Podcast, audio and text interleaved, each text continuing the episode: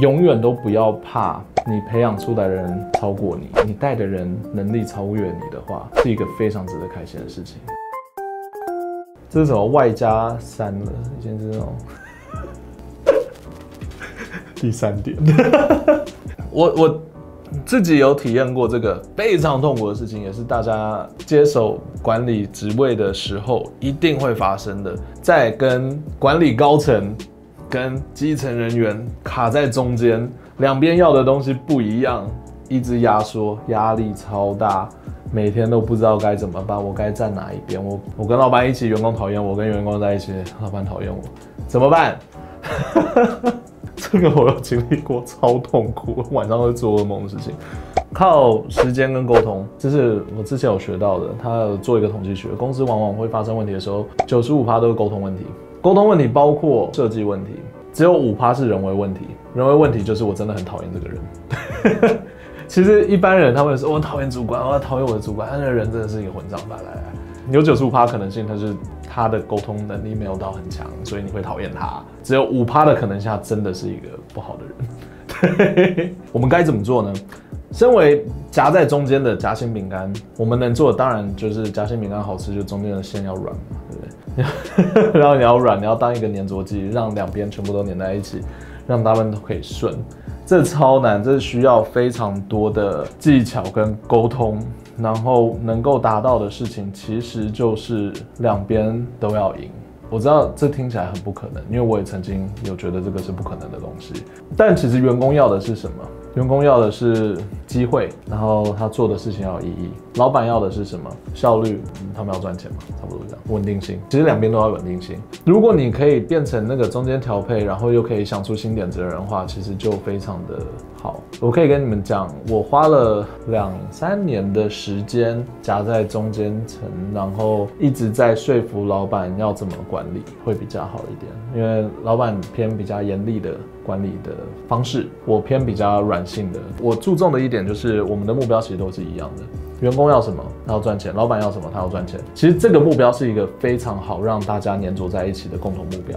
以赚钱为目标的话，身为主管的你是很好谈判的，因为你可以跟老板说，如果你不给他们多一点钱的话呢，或者是多一点设备、多一点什么的话，你这边的钱就会少。然后你跟员工说，如果你不再多努力，然后我们的钱不再提高的话呢，老板这边就不就没有办法再继续往前，公司没有办法继续往前，他有可能倒闭，你们未来就完蛋了，我们的未来就完蛋了。对，差不多是以这个方向去调和，然后慢慢的调整、调整、调整，然后中间一定会有什么训练啊、干嘛干嘛。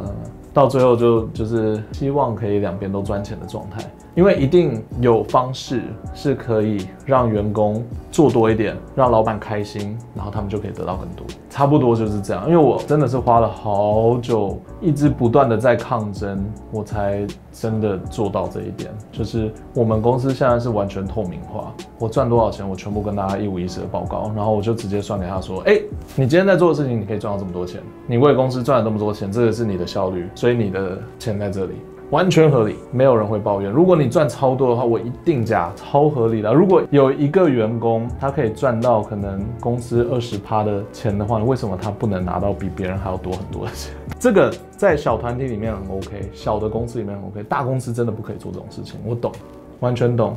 因为你就会看到可能几百人的薪资这样很恐怖，然后就会有比较心态出来，然后就会不公平，然后整个就会从内部瓦解，然后整个公司就倒了。身为主管就是真的会很累了，你就要从中间去找到双方的利益是什么。而且我现在有终于在做一件事情，就是主动给予。我的建议是，如果你可以决定要给奖金、要给加薪、要给任何东西的话，永远都是主动，不要被动，永远都是主动。主动可以帮公司省钱。因为你想，今天如果我帮 A 员工加一万块，然后我跟他说你做的超好，所以我要帮你加薪，我就给你加了一万块，甚至不用一万块，我给他加两千块，他会感觉什么？天哪，我做到了，他看到了，这是很棒的事情。但 如果你拖超久，一年过后你没有帮他加薪，然后你拖了可能一年半，然后那个 A 员工过来说，我明明做的这么好，我到底做错了什么？为什么不给我加薪？那我说好，那你要多少？我要五千块。那你给他五千块，他也不会开心。对，觉得是他自己讨。对，对，差别在这里，永远都要主动给。最后这一点是我后来才学到，因为我后来就发现主动真的差很多，永远都不要被动。还有一点，我觉得我可以跟大家分享，就最后一点是，今天如果你想要当一个好的领导人、好的主管的话，永远都不要怕你培养出来的人超过你，应该要为这件事情开心。就是如果你培养你带的人能力超越你的话，是一个非常值得开心的事情。甚至如果他在别的地方发扬光大，然后是你带出来，天哪，你超强！因为我也有碰过一些。会想要保卫自己的权利，不让你超越他的人。我以前我在上一份工作有碰到这种老头，他可能自己都不太会用电脑，可能他就是哦，我就是我是那个在那边做二十年的工程师，你怎么可能比我强呢？OK 哦，所以我写了一个程式，然后马上就就可以做到他可以做到两天的工龄那个工程，然后他就很不爽这样子，对，他就被取代了。可是他如果那个时候帮助我干嘛嘛，我我不可能，我一定会超级欣赏他，然后我一定会帮他。带人其实就真的像，真的是要培养人，然后不要怕他们离开，也不要怕他们比你强。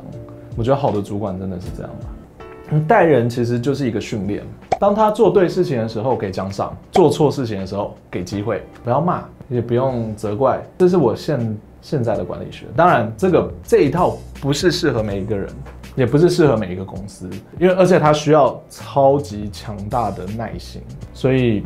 大家看，适合的就学吧，不适合的就练啊，然后慢慢的看看你适合哪一种。我觉得带人其实就是像做实验一样，然后也是做训练，同时也是训练自己，对，让你可以变得更好的人。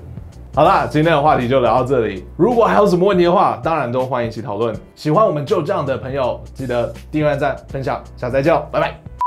那我突然发，我突然间发现，其实我们的客群蛮适合，应该都物以类聚的话，可能蛮适合这些经验的。就是他，如果我们的客群去带人的话，可能会变得跟我差不多。对，这这是好事啊，因为我我蛮我蛮推荐推荐这种带人方式。我真的是爬过来的，就是有让很多人气走啊，因为我经验不足，能力不足，然后带带过的人气得要死啊，那烂主管啊，根本不知道你是在干嘛啊。